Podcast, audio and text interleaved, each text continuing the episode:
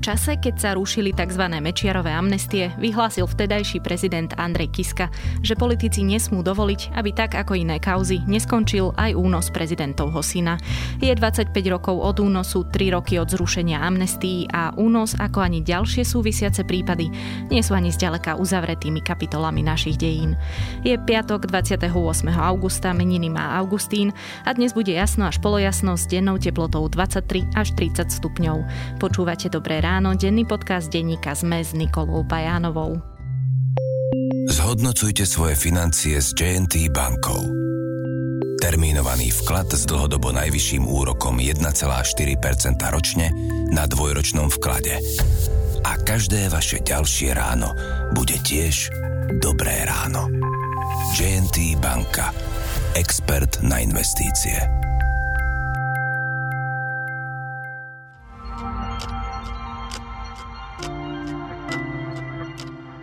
Najskôr poďme na krátky prehľad správ.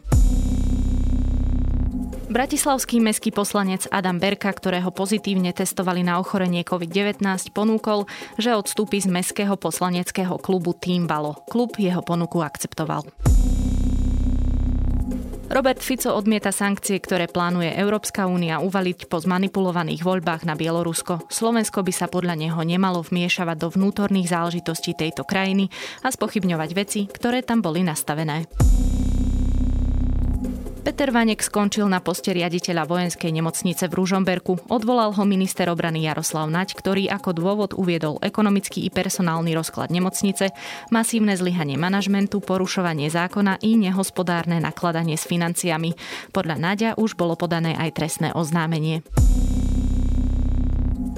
Austrálskeho rasistu Brentona Taranta, ktorý zastrelil v Lani v mešitách v novozélandskom meste Christchurch 51 ľudí, odsudili na doživotné väzenie bez možnosti podmienečného prepustenia.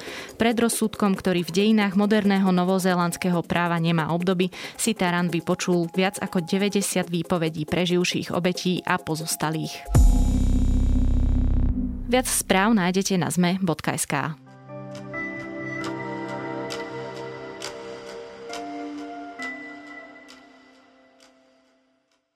V pondelok 31.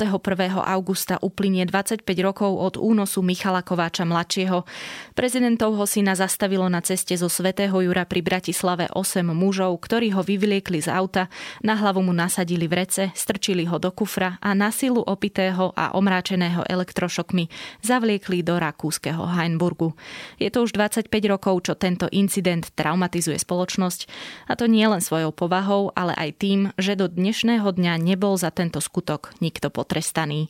Ako je to možné? Pýtať sa budem šéfa domáceho oddelenia denníka ZME Matúša Burčíka. Pred niekoľkými dňami sa môj vlastný syn ostal obeťou bezpríkladného banditizmu za bieleho dňa. Ak sa hovorí o násilí, o bytí, o krvi v aute a podobne, tak predbežne môžeme preukázať, že krv v aute nebola. Matúš, ako si ty spomínaš na tie prvé informácie a správy o tom, že Michala Kováča mladšieho našli v Rakúsku, opitého a pravdepodobne nie v najlepšom stave?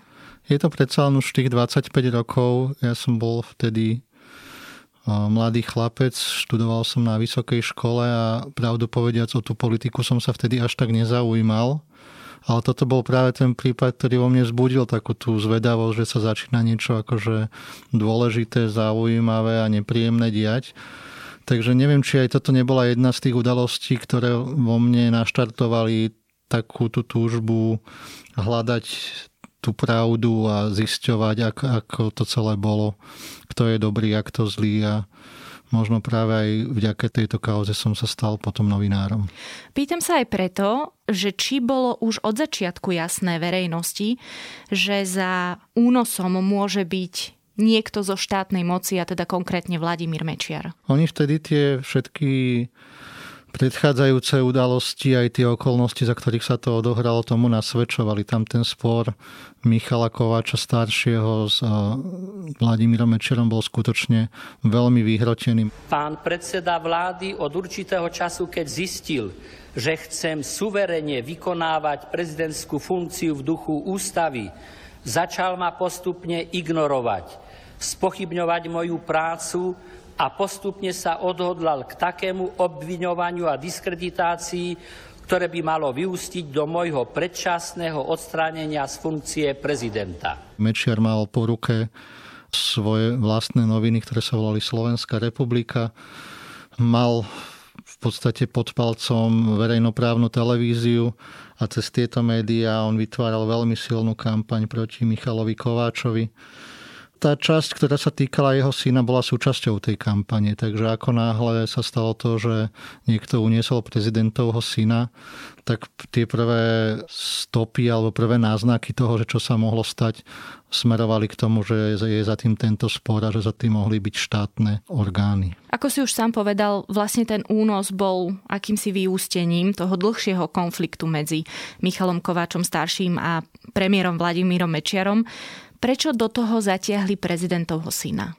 No lebo im to vyhovovalo. On naozaj bol v tej situácii, že bol so svojimi kamarátmi v nejakom podnikaní a okrajovo sa dostal aj do pozornosti nemeckých vyšetrovacích orgánov v súvislosti s tou kauzou Technopol. Tam vieme, že bol spolu s Marianom Kočnerom a ďalším partnerom v podnikaní Martinom Sičom Milim.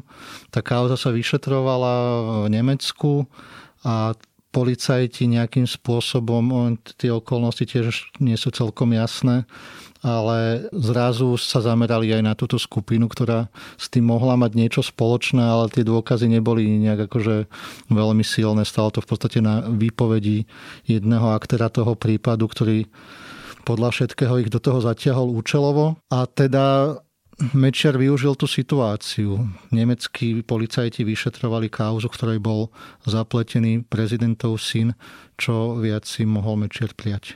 Môže to byť politický motív, môže to byť spravodajská hra, môže to byť vybávanie účtov medzi kompánmi, môže to byť pokus o zastrašenie Michala Kováča. Nie je možné vylúčiť vzhľadom k tomu, že deklaruje, že chce zostať tam, ani iný osobný motív. Ono neskôr po konci Vladimíra Mečiara a po odchode hlavne teda Ivana Lexu z čela SIS sa, ak sa nemýlim, našli aj dokumenty, ktoré rozoberali rôzne scenáre, ako diskreditovať a ako znefunkčniť vlastne Michala Kováča Áno. v tej funkcii. Boli tam rôzne scenáre a toto pravdepodobne mohol byť aj jeden z nich. Áno, evidentne tam tá tajná služba a možno nielen tajná služba mali za úlohu pripraviť nejaké kroky a zistiť informácie proti prezidentovi. Tým cieľom bolo zosadiť prezidenta z funkcie, pretože on tam naozaj tomu Mečerovi vtedy prekážal. A teda nepodarilo sa im to. Prebehol aj ten únos. Z pomerne nevýrazného politika Kovača sa tým pádom stal taký nejaký symbol toho odporu alebo toho zopretia sa proti tej sile Mečiara samotný únos a všetko to okolo toho vyústilo do mm, aj tragickej smrti Roberta Remiáša. Verejnosť sa dozvedela o korunnom svetkovi Oskarovi Feďverešovi, ale ja v tejto chvíli nechcem úplne rozoberať udalosti 90. rokov. To, čo vlastne je na tom celom v dnešnom kontexte veľmi zaujímavé je, že ako som už povedala, ešte stále nikto nebol potrestaný. Téma mimoriadne ožila v roku 2017, keď mal premiéru film Únos a kedy krátko po premiére tohto filmu aj parlament zrušil tzv. Mečiarové amnestie a Kovačovú milosť.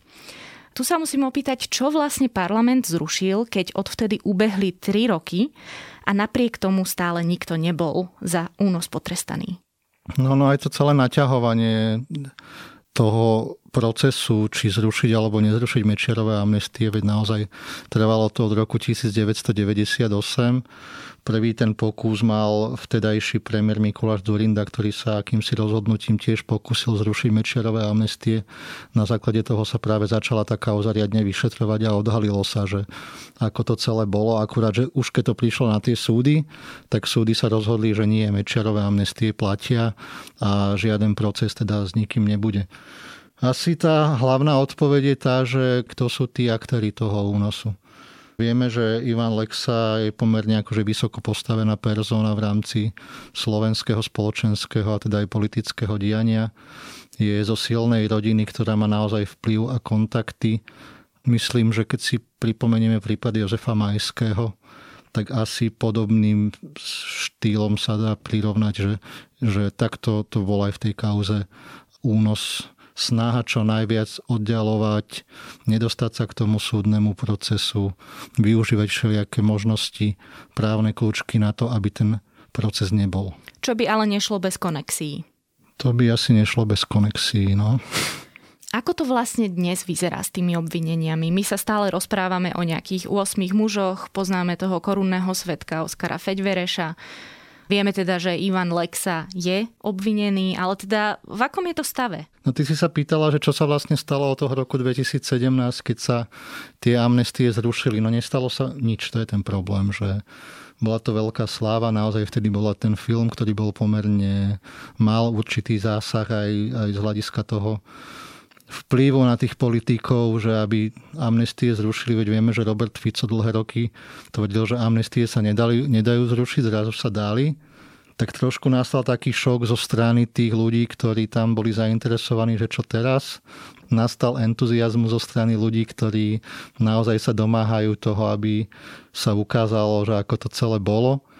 Ale opäť, no prišlo to na súd, tamto sudca študoval, študoval a po, myslím, že po dvoch rokoch prijal argumenty Lexových obhajcov s tým, že to trestné stíhanie prerušil a poslal celý prípad Európskemu súdnemu dvoru, ktorý teraz bude opäť riešiť, či amnestie možno zrušiť alebo nemožno. Ešte sme mali možno skôr povedať, že tie amnestie sa vzťahovali práve na mužov, ktorých vyšetrovali pre Áno, na tých, ktorí boli z toho skutku obvinení, to znamená Lexa a ďalší bývalí príslušníci SIS. Už si vlastne v úvode spomenul aj meno Marian Kočner.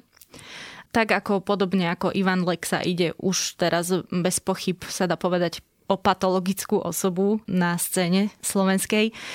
Ako bol teda on vlastne do toho celého zapletený, okrem tej kauzy Technopol. A teraz trošku narážam vlastne na tézu, ktorú otvoril film alebo dokument Barbory Berezňakovej, skutok sa stal, kde ona vlastne povedala, že Oskar Feďvereš žil z peňazí, ktoré mu dal Marian Kočner v časoch, keď sa skrýval pred slovenskou tajnou službou. Áno, ono v poslednom čase sa to smerovalo aj takto, že vlastne ako keby hlavná otázka bola tá, že kto vlastne poskytol Feďverešovi tie peniaze. Doteraz to není celkom vyjasnené. Mm. Film naznačoval, že to bol prezident, teraz myslím ešte film Únos, ano. čo bol samozrejme fikcia založená na skutočných udalostiach. Potom prišiel tento niečo ako dokument, ktorý zase hovoril, že to boli Kočnerové peniaze, tak ako to je? Ťažko povedať, lebo naozaj Feďvereš, ja som s ním veľa času strávil pri tom, ako sme sa rozprávali o týchto veciach. Samozrejme, že toto nebol akože nejaký hlavný bod toho celého príbehu.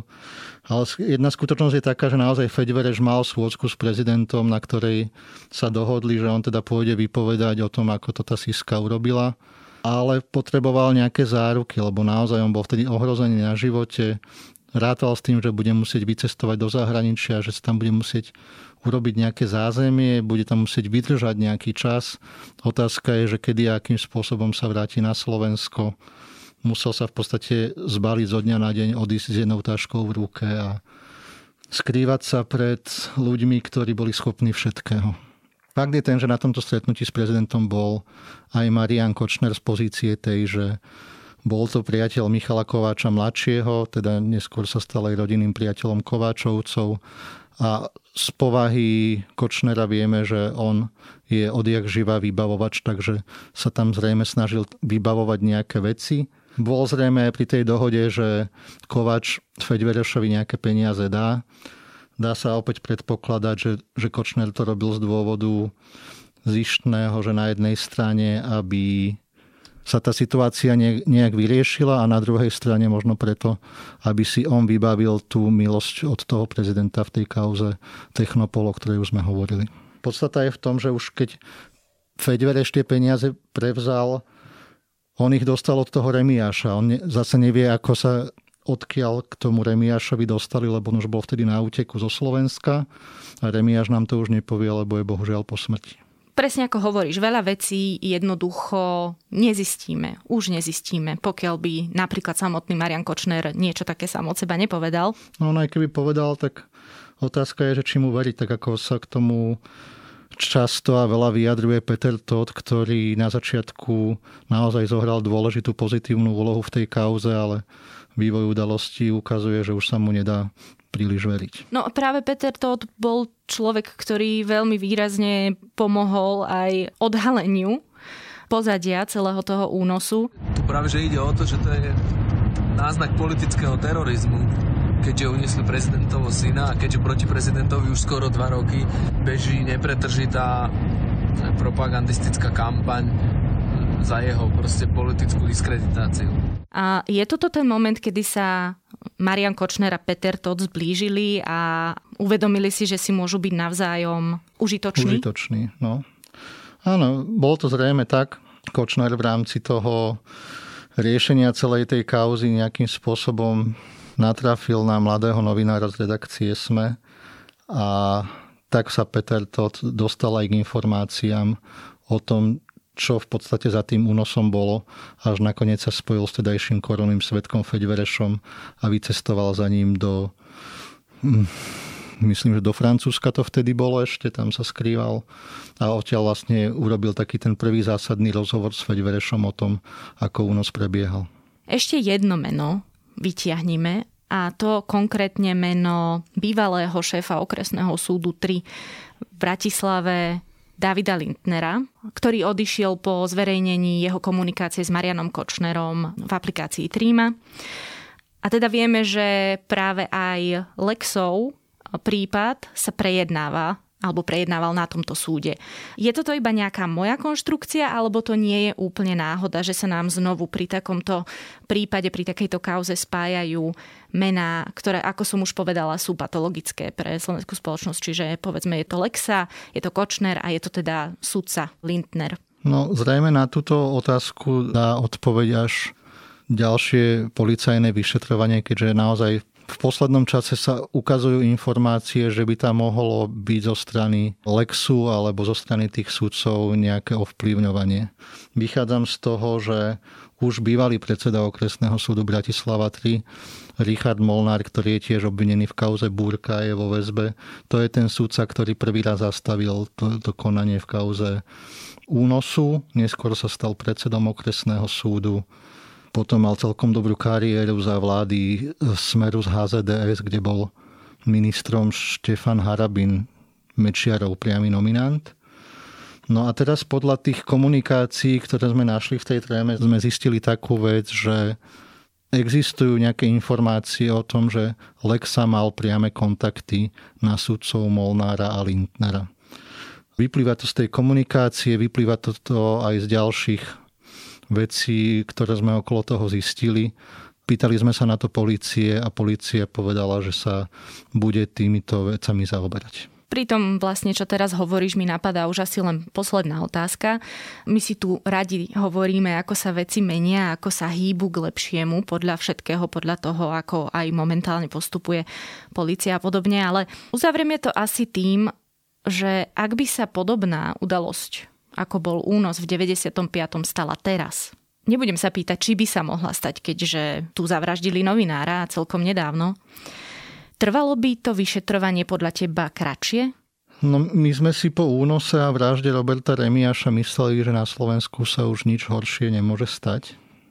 Trvalo to dlhé roky, teda až do prípadu vraždy Jana Kuciaka. A tá otázka je zaujímavá, lebo naozaj ten časový úsek 25 rokov je veľký nielen z toho, že v akom stave bola vtedy krajina, ale aj z toho pohľadu, že ako sa odtedy vyvinuli technológie. Hej. V tom čase neboli na každej ceste kamery, neboli záznamy na benzínových pumpách, ne, nebolo možné monitorovanie mobilných telefónov, ktoré vtedy v podstate ešte boli iba v nejakých začiatkoch Súčasné vyšetrovanie sa zameriava, to vieme aj z vraždy Jana Kuciaka, práve týmto smerom, že tá elektronická stopa po nejakých aktivitách ľudí zostáva zachovaná aj v situáciách, ktoré bežný človek si nevie predstaviť.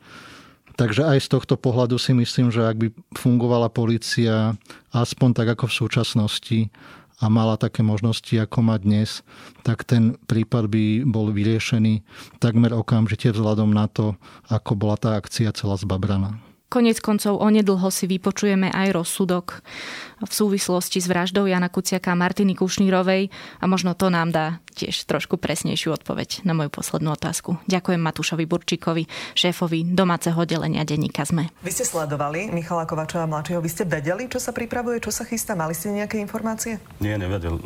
Vôbec vás to ani nezaujímalo, nepýtali ste sa, lebo to je taká postupnosť, že dostávate iba príkazy a Nepýtate sa? My sme mali iba sledovať, ako dokumentovať a sledovať. Ako na to sú rôzni analytici a tak ďalej, ktorí ďalej rozoberajú tieto veci.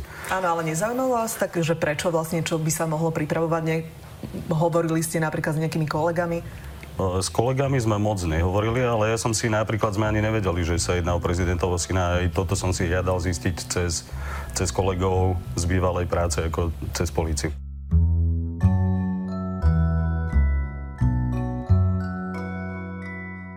Scény zo srdca je kniha, ktorá čitateľovi na prvý pohľad nedáva veľa nádeje. Nekompromisne kritizuje ľudské správanie, našu potrebu ekonomicky, ale aj osobnostne rásť a mať toho čo najviac za cenu, ktorú si buď neuvedomujeme, alebo ju vedome ignorujeme. Autorka túto kritiku podkladá informáciami o klimatickej kríze. Nejde však o literatúru faktu, je to spoveď Maleny Erdmanovej, matky známej aktivistky Grety Thunbergovej a ani zďaleka v nej nepíše len o ekológii. Viac už neprezradím, radšej si sami toto moje dnešné odporúčanie prečítajte a tiež si nezabudnite vypočuť naše ostatné podcasty, ktoré vychádzajú dnes a počas víkendu. Na mysli mám Tech FM, klik, ktorý bude o mimozemšťanoch alebo dejiny. A to je už pre tentokrát všetko. Počúvali ste Dobré ráno, denný podcast denníka sme s Nikolou Bajánovou, ktorý okrem mňa každý týždeň pripravujú aj Jana Maťková, Zuzana Kovačič-Hanzelová, Tomáš Prokopčák a za produkciu sú to Jozef Matej a David Tvrdoň.